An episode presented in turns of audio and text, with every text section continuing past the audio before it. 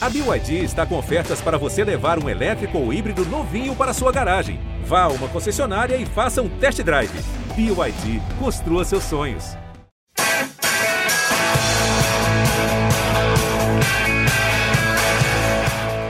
Bom dia para quem é de bom dia, boa tarde para quem é de boa tarde, boa noite para quem é de boa noite. E se você está nos ouvindo de madrugada, boa sorte. Eu sou Eduardo Rodrigues, setorista do São Paulo no GE, e esse é o episódio 140 do GE São Paulo. E um episódio mais tranquilo hoje, mais leve, depois daquele episódio mais tenso da derrota contra o Flamengo, a gente vem aqui com a vitória do tricolor, 2 a 0 tranquilo em cima do Vasco na, no primeiro jogo de ida, né, no jogo de ida, na verdade, das oitavas de final da Copa do Brasil. Um jogo que, na verdade, poderia ter sido três, poderia ter sido quatro. São Paulo jogou tranquilo, não sofreu sustos ali atrás. O Thiago Volpe, é, me lembro dele ter feito no máximo uma defesa no jogo inteiro, fez o seu dever de casa e leva esse resultado agora é, para o jogo de volta no, em São Januário, no Rio de Janeiro, na próxima semana.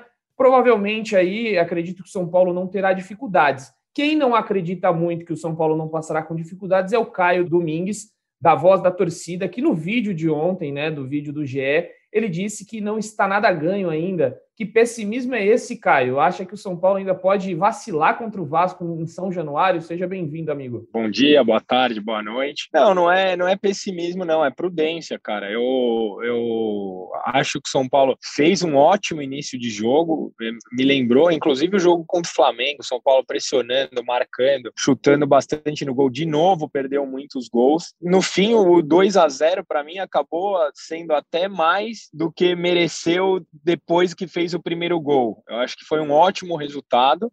É, acho que o São Paulo fica mais tranquilo para poder focar no jogo contra o Palmeiras no sábado, que para mim é muito importante essa vitória. São os três pontos que tiram o São Paulo da zona de confusão. E muito provavelmente, se a gente for com força total, o São Paulo deve ter que poupar um ou outro contra o Vasco. Então, não estou pessimista, estou com um pouco de prudência, que, como diria minha avó, prudência e caldo de galinha não faz mal a ninguém, mas eu acho que a gente é favorito a passar. O Vasco mostrou é, problemas defensivos, não conseguiu atacar muito bem, apesar de eu gostar bastante do Cano, e o São Paulo é totalmente favorito. Muito bom, tá aí então a explicação do Caio. Eu vou passar aqui para o Leonardo Lourenço, que está de volta, né? Ele vai, ele volta, mas ele está sempre nos nossos corações. Leozinho, que acompanhou o jogo ontem de casa. Obrigado, viu, é, por ter ficado ali no seu cobertor, porque eu estava lá no Morumbi, um dos maiores frios que eu já passei na vida. Eu estava escrevendo ontem, eu até falei para o Léo, cara, meu dedo está congelando aqui. Fui escrever uma nota do Arboleda, que daqui a pouco a gente já vem com a atualização dele. Sem brincadeira, eu demorei uns 30 minutos numa nota que eu demoro 10. Foi difícil. Mas, Léozinho, como é que você viu o jogo ontem? E acha que o São Paulo já encaminhou muito bem essa classificação, seja bem-vindo. Fala Edu, fala Caio, fala, fala Praça, tudo bem? É, o Edu tá reclamando do frio, mas ele é jovem, então tem mais tem mais pique para aguentar essas coisas. E ainda tomou vacina hoje, tá todo felizão aí com o braço tô, Hoje eu tô maravilhoso, com o braço doendo aqui, Isso mas aí. tô feliz demais. Edu, acho que o, o Caio tem, tem as, os, os bons argumentos aí, o São Paulo é, foi melhor do que o Vasco. O placar de 2 a 0 me pareceu bastante justo. A classificação está bem encaminhada, mas o torcedor de São Paulo né, tem que manter as barbas de molho, porque nos últimos meses não tem sido fáceis para o São Paulo. Ainda que em mata-matas o, o, time do Crespo tem se mostrado bem mais seguro do que no brasileiro, não custa nada manter um pouco de cautela mas a vantagem do São Paulo é muito boa, 2 a 0 pode até perder por um gol de diferença lá em São Januário, que, que se classifica. É uma vantagem muito boa, é, dá uma certa tranquilidade para o time agora, que tem que voltar a focar no brasileiro, porque por mais que a gente ainda considere o São Paulo um time que não deve brigar para cair, a gente já está na 14ª rodada do Brasileiro. São Paulo ainda está na zona de rebaixamento, ainda está brigando lá embaixo. Então, o São Paulo não pode ficar adiando a saída dessa crise. Precisa resolver isso logo, é, até para poder pensar e, e focar melhor na Libertadores, por exemplo, que é um objetivo muito mais interessante para o time nessa temporada. Então, acho que o jogo de, de sábado contra o Palmeiras é muito importante para isso, é, para tirar o São Paulo desse sufoco, e aí depois focar mesmo nessas Copas. Né? O São Paulo é, tem um interesse especial na Copa do Brasil por nunca ter vencido, acho que, que, que dá para brigar, e depois tem o Palmeiras de novo na Libertadores, são dois jogos é, muito, muito difíceis para colocar o time na semifinal. Muito bom, Leozinho, sempre sensato nos seus comentários. E eu vou passar a bola para o nosso. Eu vou mudar, não vai ser mais prazo, vai ser o garoto top 3. Porque eu não vi ontem, não vi ontem seu top 3. Como assim, como é pô? não vi, desculpa, desculpa. Mas eu vou revelar que estava assim, o meu top, na verdade, as atuações estava é, 4,5 para o Pablo, e aí ele fez o gol e se salvou do meu 4,5, porque ontem o Pablo, de novo, deixou a desejar em algumas situações, mas ele se salvou. Queria saber a sua opinião, então já vou jogar essa discussão aqui do Pablo. Se você acha que ele deixou a desejar ou ele se redimiu com aquele golzinho dele? Vamos por, por partes, então, Edu. Primeiro, bom dia, boa tarde, boa noite, boa madrugada aí para todo mundo que está ouvindo. Em tempos olímpicos é mais importante ainda a gente falar boa madrugada, que muita gente anda varando madrugada aí para acompanhar é, Olimpíada. É, sobre o Pablo, Edu, eu acho que o Pablo continua pagando pela expectativa. Eu acho que o Pablo ontem fez um jogo bem honesto. É, o Pablo ainda mostra que está sem confiança, sobretudo naquela última bola, sobretudo quando ele tem que finalizar. Ontem ele teve dois momentos claros de gol e uma ele foi tentar para o Rigoni a outra ele acabou perdendo o tempo da bola, talvez fosse até para bater de primeira, também num toque aí já do Rigoni para ele. Então acho que o Pablo está sem confiança é, nesses, nesses momentos de finalização, mas acho que ele se movimentou muito ontem. É, acho que foi um dos jogadores do São Paulo que mais correu em campo, abriu espaço, participou do jogo o tempo todo, daquele jeito do Pablo, às vezes de se jogar na bola, conseguiu finalização dentro da área se jogando, fez parede, batalhou. É, não foi um jogo perfeito, evidentemente, até por ter perdido duas situações de gol mas eu vejo um Pablo muito participativo. Eu acho que, por exemplo, comparando com o Vitor Bueno, que é o, o jogador é, da posição, que é o jogador que seria concorrente com ele, eu acho que o Pablo entrega muito mais para o São Paulo é, é, em todos os, os, fundamentos do jogo. Então, acho que foi um jogo honesto, independentemente do gol. Até, até tuitei lá, você gosta de falar, até tuitei lá um, um tweet que eu brinquei, que era uma opinião popular, falando que o Pablo já fazia um bom jogo até antes do gol. E, e eu mantenho. Sobre o top 3 que você falou, Edu, acho que é difícil não dar para o Rigoni, né? Até pelo gol importante que ele fez, o domínio, corte, chute de direita é, participou muito do jogo enquanto teve físico. Acho que o físico ainda é um problema do São Paulo. No segundo tempo, o time voltou a apresentar é, sintomas de queda de rendimento. É, o time não conseguiu se entregar como se entregou no primeiro. O Vasco cresceu no jogo e quando o Pablo faz o segundo gol, o jogo parecia um pouco mais para o Vasco. O Vasco ficava com bola, rondava a área ali, e aí o Pablo acaba fazendo um gol que é muito importante, falando em termos de classificação. Levar um 2 a 0 para o Rio é muito diferente de levar um gol só de, de, de vantagem. Então, acho que o São Paulo encaminha muito.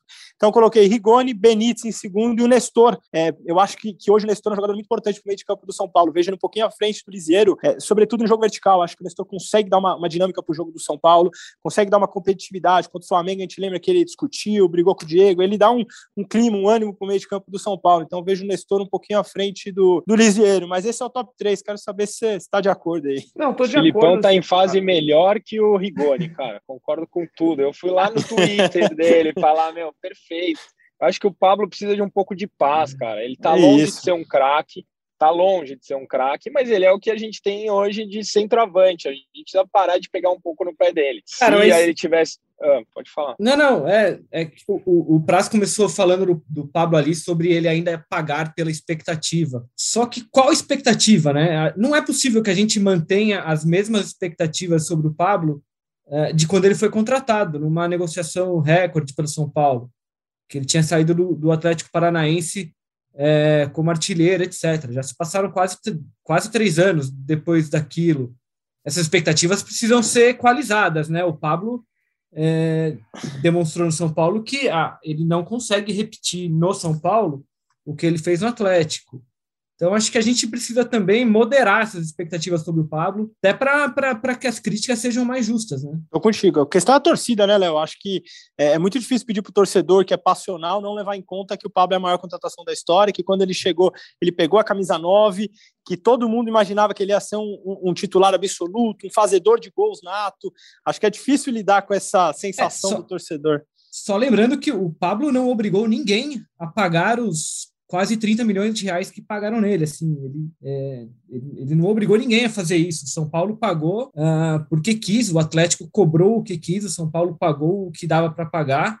Então, acho que é só isso. Acho que assim também precisa é, moderar um pouquinho, porque ah, senão a gente começa a, a, fazer críticas baseadas no, no, num contexto que já não existe, né? É, eu acho é bem interessante isso que, o Léo falou. Eu vi até torcedores é, postando isso num, num, na matéria que a gente fez é, hoje do Pablo, né? Que ele citou a Simone Biles sobre as críticas que ele recebe. Se você não viu, aí tem um vídeo na, na matéria do GE, também tem ela decupada, né? Escrita que é interessante o que ele fala, né? Que ele, ele diz que ele, ele acompanha, ele, às, às vezes ele sabe as críticas que recorrem sobre ele, é, só que ele não vê as redes sociais, ele não vai se definir, não vai é, se deixar influenciar pelas pessoas que, que falam A ou B. E aí até um torcedor comentou no post, falou, ninguém obrigou o São Paulo a comprar ele.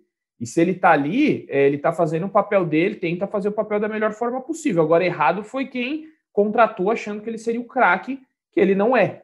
Então tem essa questão também. Se você não fosse colocar em xeque essa coisa do pagou 26 milhões, o Pablo seria um reserva ok, se viesse, sei lá, emprestado é, ou, e tal. Mas eu acho que entra muito na balança. Pagou 26 milhões pelo Pablo, infelizmente ainda tem essa, essa questão. Mas vou jogar para o Caio aí, que o, o Caio já deu algumas. É, alguns discursos, já falou algumas vezes sobre o Pablo, eu, e eu, eu, concordava sempre com o Caio, assim, porque ele, ele dizia que, que o, às vezes a, a, crítica sobre o Pablo ela, era muito exagerada, né? É a, é a, opinião do Caio sobre. Você continua com essa opinião, Caio? Você acha que às vezes extrapola um pouco essa, essas críticas em cima dele? Cara, eu concordo. Inclusive, eu apanho bastante junto com ele, porque eu tento defendê-lo. Eu repito, cara, eu acho que ele está longe de ser um grande camisa 9, não é isso. Eu acho que só que a galera também gosta de pegar no pé, né? A, a, internet, ela é um território que as piadas com o Pablo hoje são muito engraçadas. Então todo mundo gosta de transformar o Pablo num vilão muito maior do que ele deveria ser, cara. Bem ou mal, vocês sabem quem é o artilheiro da Copa do Brasil, né? Ah, mas foi contra o 4 de julho. É, queria que fizesse contra o Palmeiras. O Palmeiras está eliminado. Então tem que ser contra o 4 de julho. Fez contra o Vasco. O Pablo tem acho que 10, 11 gols no, no ano já. Eu não sei se o Caio Jorge tem 10, 11 gols no ano. E ninguém fica caindo no pé do Caio Jorge por aí, sabe? É, e o Pablo tem 180 minutos na Copa do Brasil. Repito, não acho ele um baita centroavante, perto de Luiz Fabiano, careca, essas coisas que a gente teve, tá muito atrás. Mas eu não vejo ele essa desgraça toda. O, o Filipão comentou, pô, no começo do jogo ele tava indo marcar lá na frente, tirando pressão. Ele não é aquele poste parado, que realmente essa pressão toda em cima do cara, pô, aquela primeira bola ali, se é qualquer outro centroavante, vira e chuta no gol. O centroavante jamais passaria aquela bola. Só que o medo de errar faz, acaba atrapalhando o cara. Então, acho que a gente poderia, já que tem ele aí no futebol, porque às vezes a galera acha que é o, o manager do computador. Ah, não, rescinde com o cara. É, não, não paga mais o salário e traz não sei quem. Não é assim. Já que o cara está dentro do elenco, a gente vai precisar contar com ele, ele é o melhor cabeceador do nosso ataque. E bola aérea define jogo. Olha o que aconteceu ontem. Não tem outro cabeceador no nosso ataque. A gente tem que contar com o gol do Arboleda. Então, acho que, ele, que a gente deveria pegar um pouco no pé. Eu entendo quem não gosta, eu respeito. Não estou dizendo que eu amo ele, mas eu acho que a gente deveria pegar um pouco mais leve com o Pablo sim. É, eu, eu achei hoje até o Guinho, né, o Marcelo Prado, que, que também é, já é nosso companheiro aqui de podcast é, ele fez um comentário neste post também que eu fiz da Simone Biles, que o Pablo falou, e ele, ele, ele disse: Eu não acho que aquela bola que o Pablo tocou para o Rigoni, tentou tocar, né? Ele foi totalmente errado, porque se você percebe, realmente o corpo dele não está virado para o chute. O corpo dele está mais para a perna esquerda do que para a perna direita. Então ele tenta tocar, porque eu acho que o Guinho, né? O Guinho disse, ele ia chutar a bola lá na arquibancada do Morumbi se ele tenta o chute. E concordo até, faltou o Pablo virar um pouco mais o corpo. O problema dele foi ter errado o passe, porque se ele acerta o passe, a galera tá aqui hoje falando: olha que solidário, ele é de grupo, na cara do gol e tocou para o lado. Então é, é aquela coisa da, do cara que foi pego para Cristo e está vivendo esse momento, né? Talvez esse gol aí possa dar um, um, uma luz nele, né? Quem sabe? Tantas vezes o torcedor de São Paulino espera essa luz do Pablo, ele po possa ajudar. É, mas vamos passar adiante aí, né? Só, ah, só antes de passar para o Palmeiras, a gente recebeu a informação aqui que o Arboleda teve uma contratura no músculo posterior da coxa direita e deve ser é, bem provável, né? O São Paulo não passa a data de recuperação dos seus atletas, mas deve ser desfalque contra o Palmeiras no sábado. Tem esse clássico importantíssimo. Inclusive, quebrou a pauta de Leonardo Lourenço Arboleda. Obrigado por ter quebrado a pauta de Leonardo Lourenço, porque antes do jogo o Léo falou: Du, torcer para nada de errado acontecer, que tem uma pauta boa. Vai ser a primeira vez que Léo, Arboleda e Miranda vão jogar juntos no Brasileirão. E aí o Arboleda falhou com a nossa missão, tivemos que mudar a nossa pauta.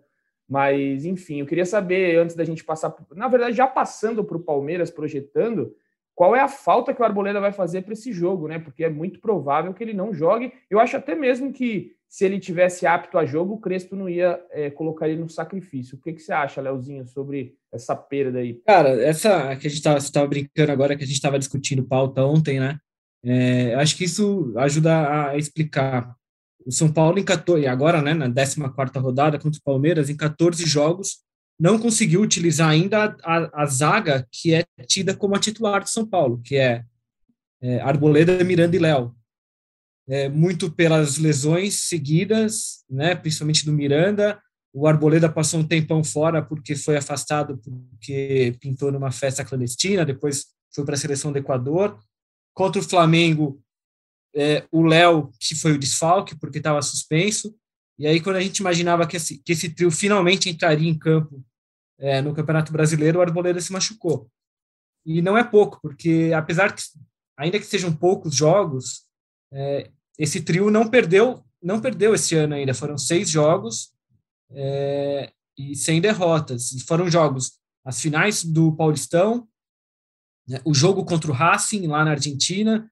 Então são, foram jogos importantes que esse, que esse trio de zaga ah, deu, deu conta do recado e, e claramente é, é, uma formação que está fazendo falta no brasileiro ali, onde o São Paulo sofre muito, né? Pode ir lá, Caio. O que, que você acha aí, essa ausência do Arboleda, que para mim é um dos melhores dos melhores não, né? Junto com o Miranda ali, eu acho que ele tá no mesmo nível do, do Miranda hoje. Acho que o São Paulo perde muito. Eu até comentei, é impressionante como só machuca jogador protagonista no São Paulo, cara. É incrível, aí é sempre nas vésperas de jogo importante. O Arboleda, não só para o sistema defensivo, como para saída de bola do São Paulo. Ele melhora demais a saída de bola do lado direito ali.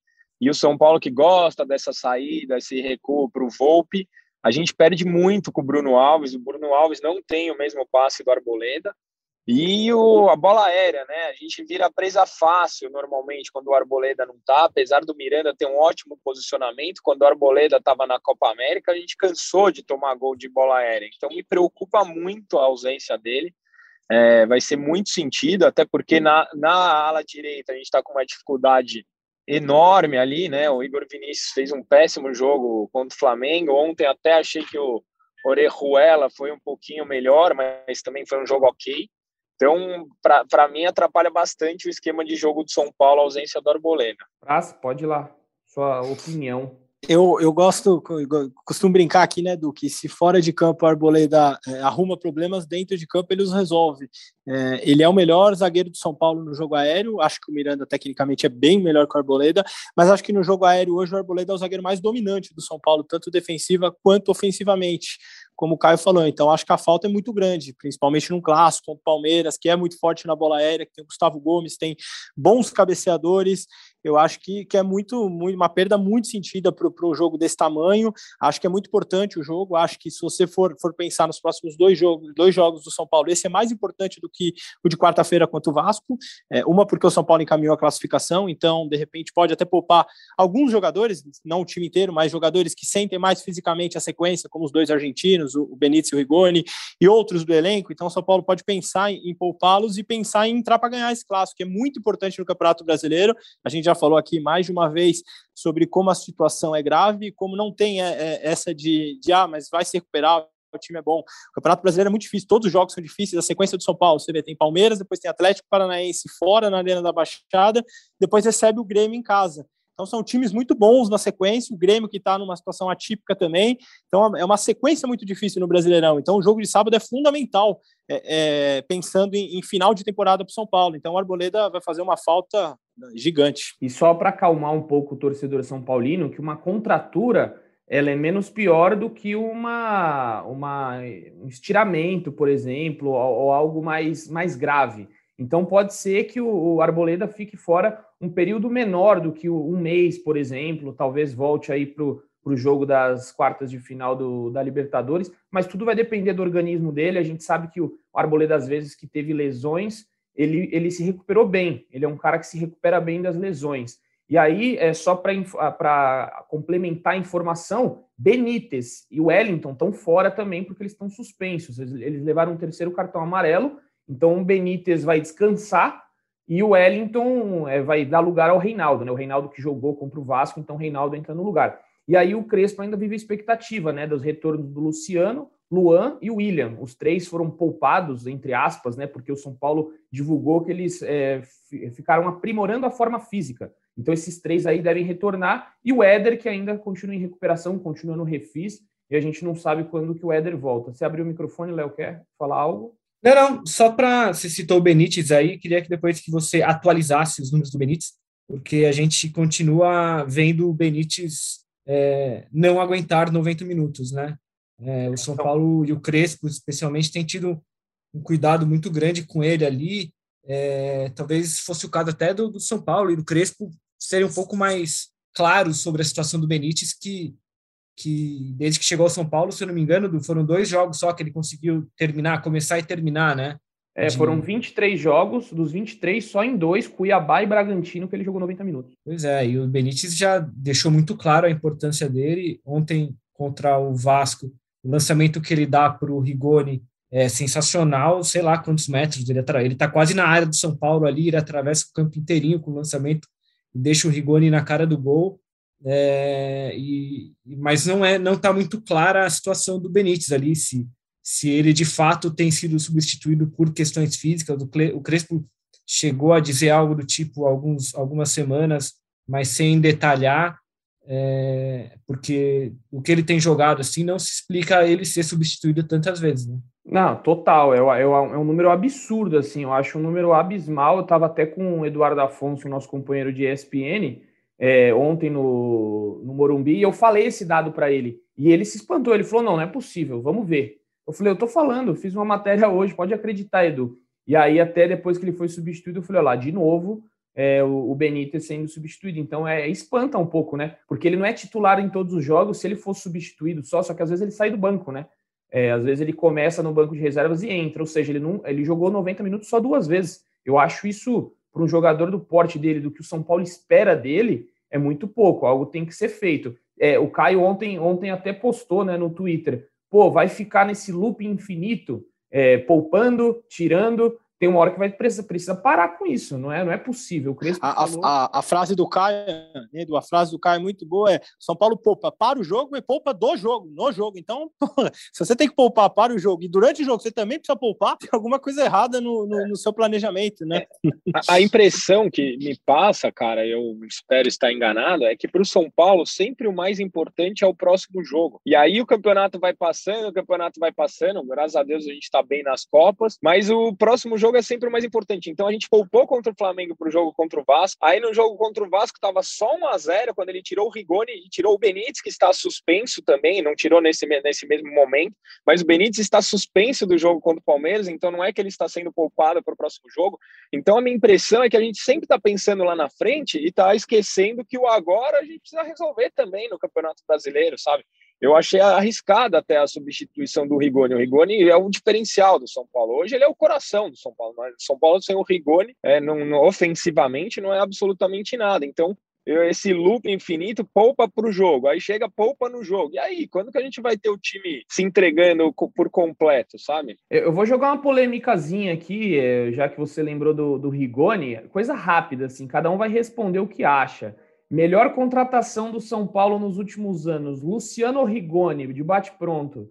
Vou começar logo com o Caio, torcedor que tem a preferência aqui. Rigoni ou, ou Luciano? Cara, eu acho que são duas contratações muito boas, mas hoje o Rigoni é melhor por, fisicamente. Para o São Paulo, o Luciano já entregou mais, mas fisicamente o Luciano é a quarta ou quinta contusão, terceira contusão do, do, do Luciano desde que ele entrou E a gente conta muito pouco com ele. Então, hoje o Rigoni é mais importante para o São Paulo do que o Luciano. Eu acho que o Luciano é, é, já representa mais para o São Paulo do que o, o, Rigoni, tá? Mas eu acho que hoje o, o Rigoni é mais importante. Leonardo, quem é mais bola? Luciano ou Rigoni? Cara, é difícil fazer essa comparação, né? Porque eu nem sei se, se a gente conseguiu, agora de cabeça, mas nem sei se a gente conseguiu ver Luciano e Rigoni juntos em campo já, não lembro agora. Eu, eu acho que teve um jogo só dos dois. Eu não, se eu não me engano, contra o Inter, eles. Não, foi Luciano e Éder. Foi é, Rigoni e Éder. Eu, eu, eu acho agora. que não, porque o Luciano machuca contra o Santos e na Vila. É o último jogo dele. O Rigoni ainda não tinha estreado pelo São Paulo, né? É, eles não jogaram, não, machuca, não jogaram. Não jogaram juntos. Né? Ah, acho que assim, é, é, não há dúvida de que o São Paulo com o Rigoni em campo hoje é um time e sem o Rigoni é outro. Tá muito claro isso mas o, eu acho que a, a, o Luciano foi muitíssimo importante na campanha do Brasileiro do ano passado. É, ele empurrou o time até quase o final ali, brigando para ser campeão. Mas realmente são tantas lesões nessa temporada que esse investimento já começa a ser questionado. Né? Acho que assim, óbvio, hoje, hoje o, o Rigoni é melhor, até porque ele, é ele quem está jogando, né? O Luciano a gente espera que volte contra o Palmeiras, mas nem dá para ter certeza também, porque ele já está nessa fase final de recuperação há alguns dias. A gente achava que ele. Né, a gente chegou, inclusive, a publicar que havia uma perspectiva de que ele voltasse contra o Racing lá na Argentina. Ele estava uh, fazendo trabalho em casa para que isso fosse possível, não deu. Depois, contra o Flamengo, também não deu. Contra o Vasco, não voltou. Agora tem o Palmeiras. O Luciano é um jogador que esse ano é, jogou pouquíssimo. É, acho que, como o Caio falou assim, se a gente for pensar no, no que já foi entregue ao clube, o Luciano entregou mais, porque levou o São Paulo a uma, a uma disputa de título brasileiro no ano passado. E o Rigoni acabou de chegar. Se a gente for pensar no potencial, talvez o, o Rigoni tenha um, poten um potencial é, de entregar mais do que o Luciano nos próximos meses aí também. É, o sonho do torcedor São Paulino é o trio de zaga completo e Luciano e Rigoni em campo, né? Incrível como a gente não consegue ver os reforços que a gente contratou em campo. Acho que por isso que a gente sofre tanto. Vai lá, Praça, você que gosta do top 3, agora a gente sabe. Né? Emiliano Rigoni é mais jogador, Edu. É, é, mais completo, tecnicamente é melhor, bate com as duas pernas. Eu acho que ele tem mais recurso que o Luciano. Só que o, eu tô com os amigos aí, o Luciano é maior no São Paulo hoje ainda. O Rigoni tem um caminho a, a, a percorrer aí e tudo indica que será um caminho de sucesso por esse começo dele, é, é que já mostrou todas as credenciais e, e, o quão bom tecnicamente ele é. Mas o que o Luciano fez no ano passado, levou também, o Léo falou da, do título do brasileiro, levou a final, é, a semifinal da, da Copa do Brasil, jogando muito contra o Flamengo nos dois jogos. Então, assim, o Luciano já fez mais pelo São Paulo, mas o, o eu, eu, vejo o Rigoni um pouquinho mais jogador. Eu queria lembrar, Edu, rapidinho aqui, é, da primeira entrevista coletiva do Rigoni pelo São Paulo, você vai lembrar, participamos dela juntos, e eu perguntei para o Rigoni é, como que ele gostava de jogar, é, quais eram as credenciais dele dentro de campo. E, e, ele deu uma resposta muito legal, falando que ele fazia mais de uma função, que jogava pela direita, podia jogar centralizado, enfim, gostava de chegar no atacante, gostava de pisar dentro da área. Foi uma resposta de quem tem personalidade. Ele não chegou falando baixinho, não, ele chegou falando forte, chegou falando, entre aspas, se impondo ali, falando que, que gostava de fazer várias funções e até agora está mostrando dentro de campo que, que realmente é, um belíssimo jogador e uma bela contratação do São Paulo, né? É, eu, eu fico, se fosse num para o ímpar, é o que você falou falou, assim, acho que o Luciano ele tem muito mais garra, ele tem muito mais vibração, ele é um jogador da torcida, né? Que a torcida se identifica. E o Rigoni eu acho ele completo, ele tem uma finalização boa, ele tem é, posicionamento, ele é rápido, às vezes ele, ele bate com as duas pernas, ele não se limita só à perna esquerda, igual o Luciano, ele, ele chuta com as duas, cobra escanteio de um lado, do outro, bate falta. Então, no paro ímpar, eu ia de Rigoni assim, sem pensar duas vezes Acho um jogador muito bom. Ele tem participação, se eu não me engano, em 11 gols do São Paulo desde que, desde que ele chegou. Ele chegou ontem. É muita coisa, 11 gols. Ele fez, cinco, ele fez seis gols e deu cinco assistências. Então é assim, é um jogador que realmente mudou a cara do São Paulo. É, méritos do Crespo, né, que foi pincelar esse jogador lá no Elche da Espanha. E o curioso, o Rigoni era reserva do Elche. Então muita gente falou, pera, o Rigoni, Elche da Espanha, o cara é reserva para a gente ver aí a, a, diferença do futebol que se joga no Brasil e na Espanha, né? O Elche, o cara era reserva e aquele come a bola. Não dá, dá para perceber. Caio, você tinha aberto o microfone aí, pode, pode comentar aí, fica à vontade. Não, é que vocês estavam falando do Luciano, eu ia lembrar que ele fez o gol do título paulista também, né? Então, isso já o credencia a ser mais importante para o São Paulo, mas Rigoni mais jogador, né? só para complementar. Para não, não passar batido, tá certo. Bom, é... Deixa só eu, deixa só eu lembrar um, ó, só porque a gente estava falando isso, deixa eu ver aqui. Matéria do Globo Esporte de setembro de 2020 cinco gols e uma assistência em nove jogos. Luciano voa em seu começo no São Paulo. Até esse paralelo é engraçado, né? O Luciano também começou voando no passado, fazendo gol na estreia, depois meteu um monte de gol ali.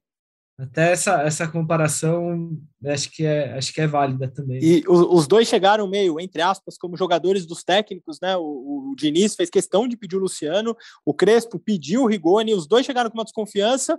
O, é o que o Edu falou: o Rigoni era reserva no Eute. Quando ele chegou, todo mundo pensou, pô, mas não jogou as últimas rodadas do espanhol. Quando o Luciano chegou, todo mundo pensou, pô, mas o Everton vai embora, que foi uma, um investimento do São Paulo. Então, até os dois chegaram com desconfiança, como jogadores dos técnicos ali.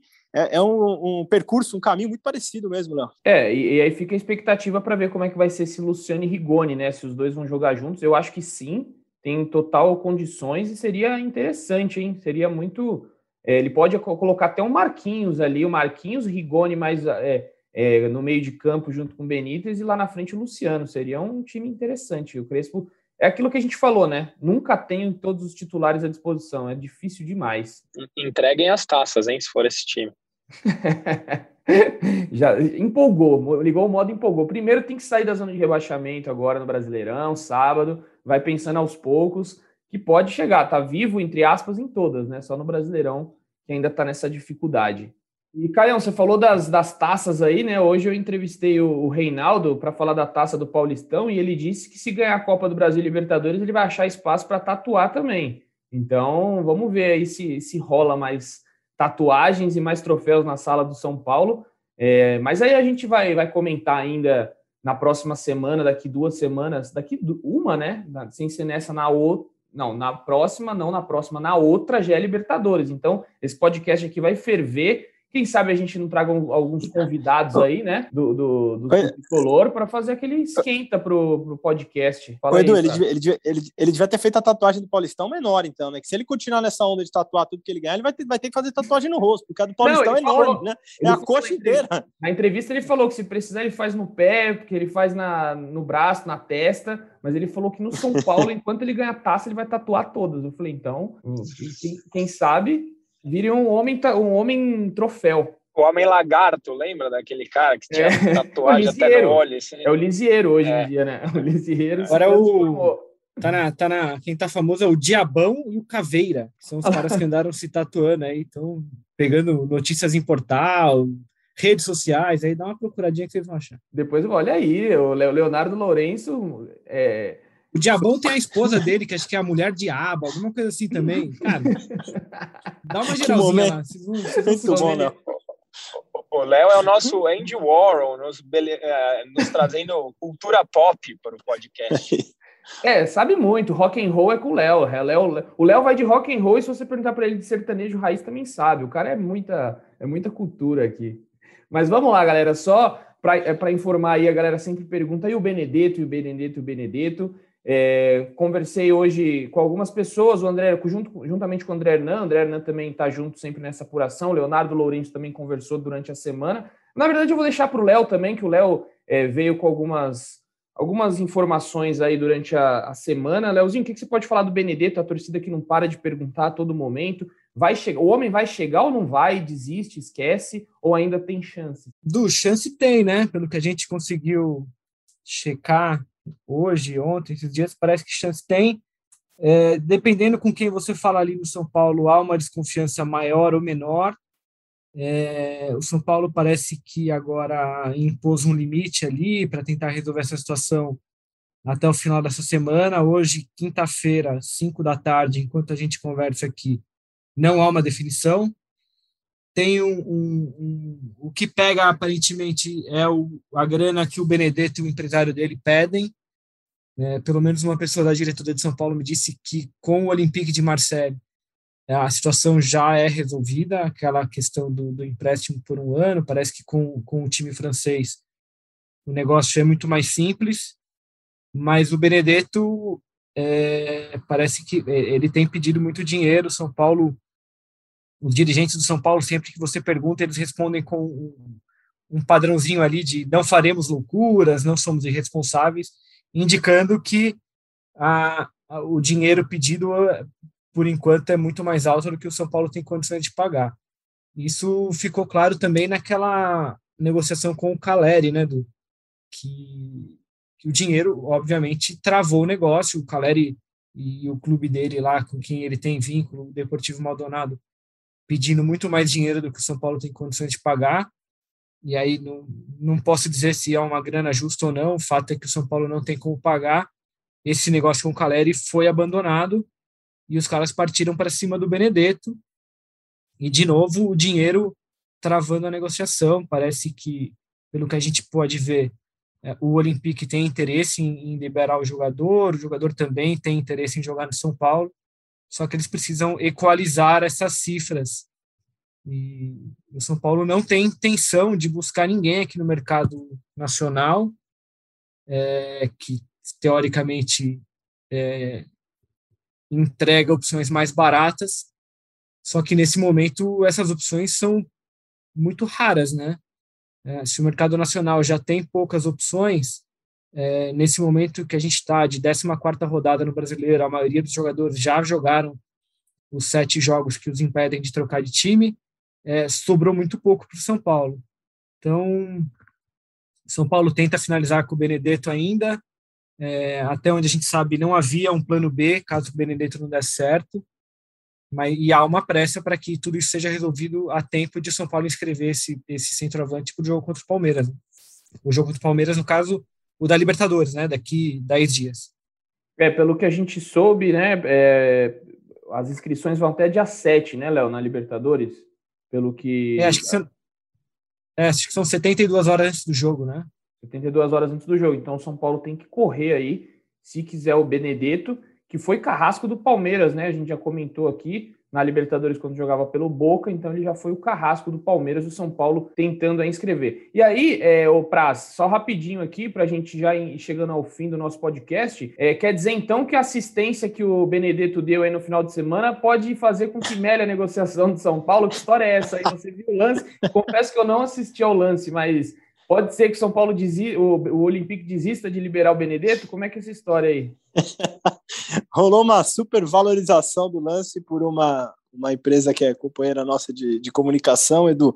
Foi o São Paulino deve ter visto o lance, porque absolutamente tudo que envolve o nome Benedetto, São Paulinos vão atrás e consomem, né? O Benedetto dá uma assistência é, já meio que caída ali, meio que, que, tropeçando, ele consegue dar um, um bom passe, assim, não é uma assistência espetacular, um passe curto, não é uma assistência longa. Ele encontra o passe e o atacante do, do Olympique faz um, um bonito gol, esse sim, dominando meio que de letra e dando uma, um toque com muita categoria no goleiro. É, agora eu achei curioso, você falou brincando, porque a manchete falava, né? Ah, uma assistência pode fazer o Olympique desistir de um negócio. Se a gente partir do pressuposto de que um lance vai fazer um clube desistir de um negócio ou fazer um negócio, acho que aí, aí a gente está indo muito, está valorizando muito uma jogada, né? É, pois é. é. Partindo desse princípio, a gente renova com o Pablo por mais três anos depois do gol. Exatamente. A, be a, bela cabeçada do Pablo, né? A corneta rola solto. No final, já, vocês já perceberam? O Caio ele guarda a corneta pro fim, assim. Sempre tem uma, né? O, o jogo passado foi Daniel Alves. Enquanto São Paulo leva cinco, ele tá lá tocando piano. Foi palavras do Caio, hein? Foi palavra. E, não, é um fato, não é? Ele não estava lá tocando piano. Tá, é verdade, a gente só está constatando verdade. um fato aqui. Tem toda a exato, exato. É isso, mas gostei. Cara, a, a atenção que a torcida do São Paulo tem dado às redes sociais do Dani Alves nos últimos 15 ou 20 dias, ela nunca deu nos últimos três anos, dois anos que ele está no São Paulo, cara. Impressionante. Cada, cada frase, cada vírgula postada por Daniel Alves se torna é, munição contra o próprio Daniel Alves nesses últimos dias.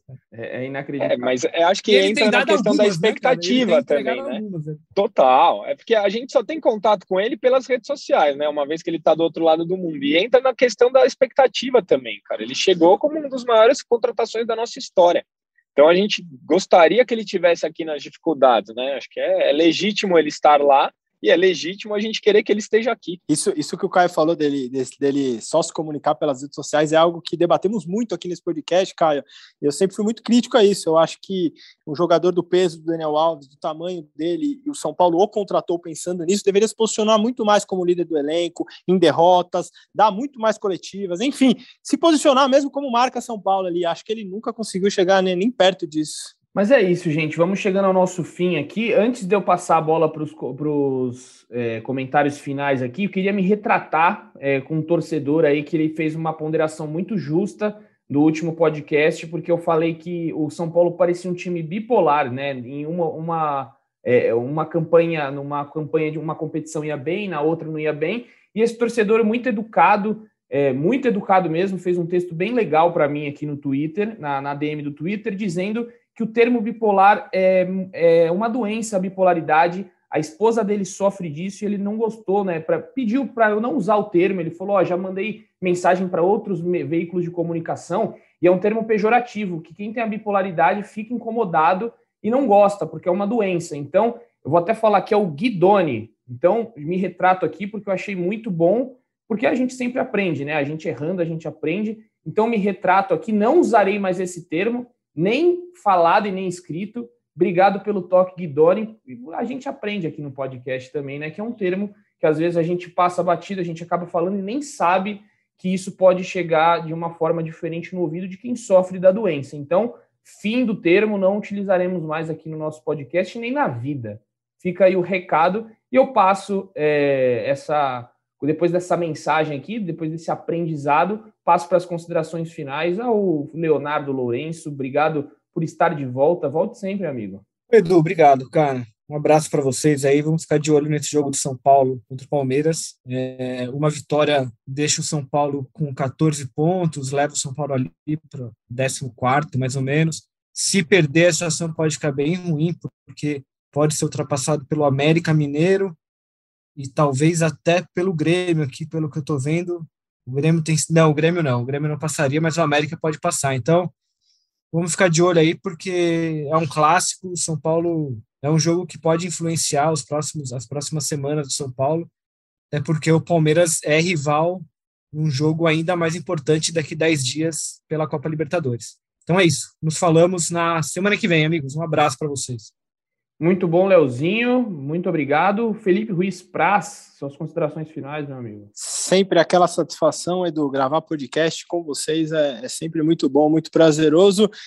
Duas em uma, rapidinho. Você falou do, nessa onda, né, de pensar no mundo que a gente vive. Você falou da entrevista do Pablo, a boa entrevista do Pablo ontem. É, durou praticamente 15 minutos ali, ele alongou nas respostas. E é muito legal mesmo a analogia que ele fez com a Simone Biles. A gente vê uma atleta do tamanho dela, mundialmente reconhecida, e sofrer com, com um problema mental. As pessoas às vezes minimizam, às vezes falam, ah, mas é rica, ah, mas tem fama. E, e é um problema que pode afetar toda e qualquer pessoa no mundo. Então é muito legal a gente ver é, é, uma atleta de tão alto rendimento. É, talvez a grande estrela dessa Olimpíada, se posicionar com isso e mostrar é, que ela é humana e receber acolhimento de todo mundo. Acho que é muito legal e acho que a gente tem que ponderar muito quem tem redes sociais, como que se posiciona lá, porque o mundo precisa de mais ideias boas e não de tantas críticas pesadas e, e, ao, e ao, ser humano, não, não ao profissional. E para fechar do, do, do jogo do, do, Palmeiras que o Léo falou, acho que São Paulo, mais uma vez, como, como eu vinha falando, joga no Morumbi, é, tem que se, tem que se é, é, é impor contra o Palmeiras, é um jogo muito importante para a sequência da temporada. Um abraço para você e para todo mundo aí. Valeu, prazer, sempre com uma mensagem aí de paz, de amor, carinho. Parabéns por ser essa pessoa que você é, Felipe Ruiz. E eu passo para o Caio, para o Caio fechar aqui com as suas considerações finais, Caião. Acho que essa vitória contra o Vasco, ela traz um pouco de confiança, né, para a torcida, acho que para o elenco, principalmente depois do que aconteceu no sábado, e faz com que a gente consiga focar como deveria, como deve focar no jogo de sábado. E você falou que eu guardo a corneta para o final, se ganhar no sábado, eu guardo a minha corneta até dia 11 de agosto, hein? Não vai ter mais uma cornetada para o time, só elogios e agradecimentos a todos os jogadores do São Paulo. É isso, tá aí, mensagem de otimismo do Caio para fechar esse podcast. E vou só passar aqui a, a tabela do Brasileirão Sub-17. O São Paulo vai jogar sábado agora na Gávea, é, depois de pela semifinal, depois de empatar em 3 a 3 em Cotinho, um jogaço com o Flamengo. E no Brasileirão Sub-20, o São Paulo lidera com folga é, deu uma disparada aí, o time do Alex bem demais, 22 pontos, 7 vitórias, um empate em 8 jogos, não tem nenhuma derrota o Alex na carreira ainda,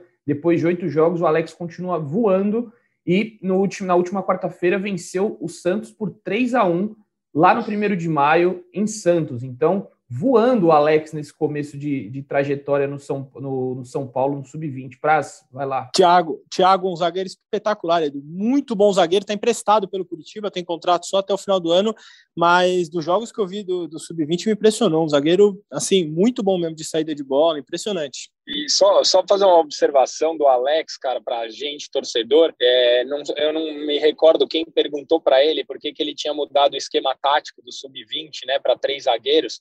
E ele falou, cara, porque mais importante do que ganhar e vencer é preparar para o time do Crespo. E se o Crespo precisar, todos os meus jogadores vão estar tá prontos para ele. Então é impressionante a mentalidade do cara, né? Além de estar tá vencendo todo mundo, ele está preparando o sub-20 para auxílio do profissional, cara. Pra, tem tudo para ser um baita técnico aí para a gente. No... É, ele deu essa entrevista para São Paulo, para o site do São Paulo. Realmente achei bem legal ele dizendo isso aí, né? Que está preparando para o pro profissional. E já tem jogadores aí, como o Beraldo, por exemplo, que já subiu, já treinou com o Crespo. Então, é, ele até comentou do Beraldo, né? Por exemplo, o Beraldo subiu, já sabe como é jogar com três zagueiros.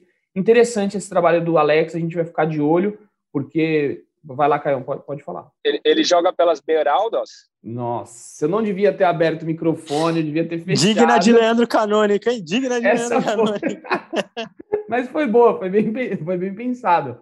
Gostei. Bem bolado. É ruim, é, de tão ruim ela é boa, né? A famosa de tão ruim ela é boa. Mas com essa a gente termina, galera. Não tem nem como prosseguir aqui esse podcast. Como diz Leandro Canônico, o rei dos trocadilhos, que Leandro Canônico adora um trocadilho, ele estaria orgulhoso de Caio Domingues aqui agora. Eu digo um beijo no coração e um abraço na alma de cada um de vocês.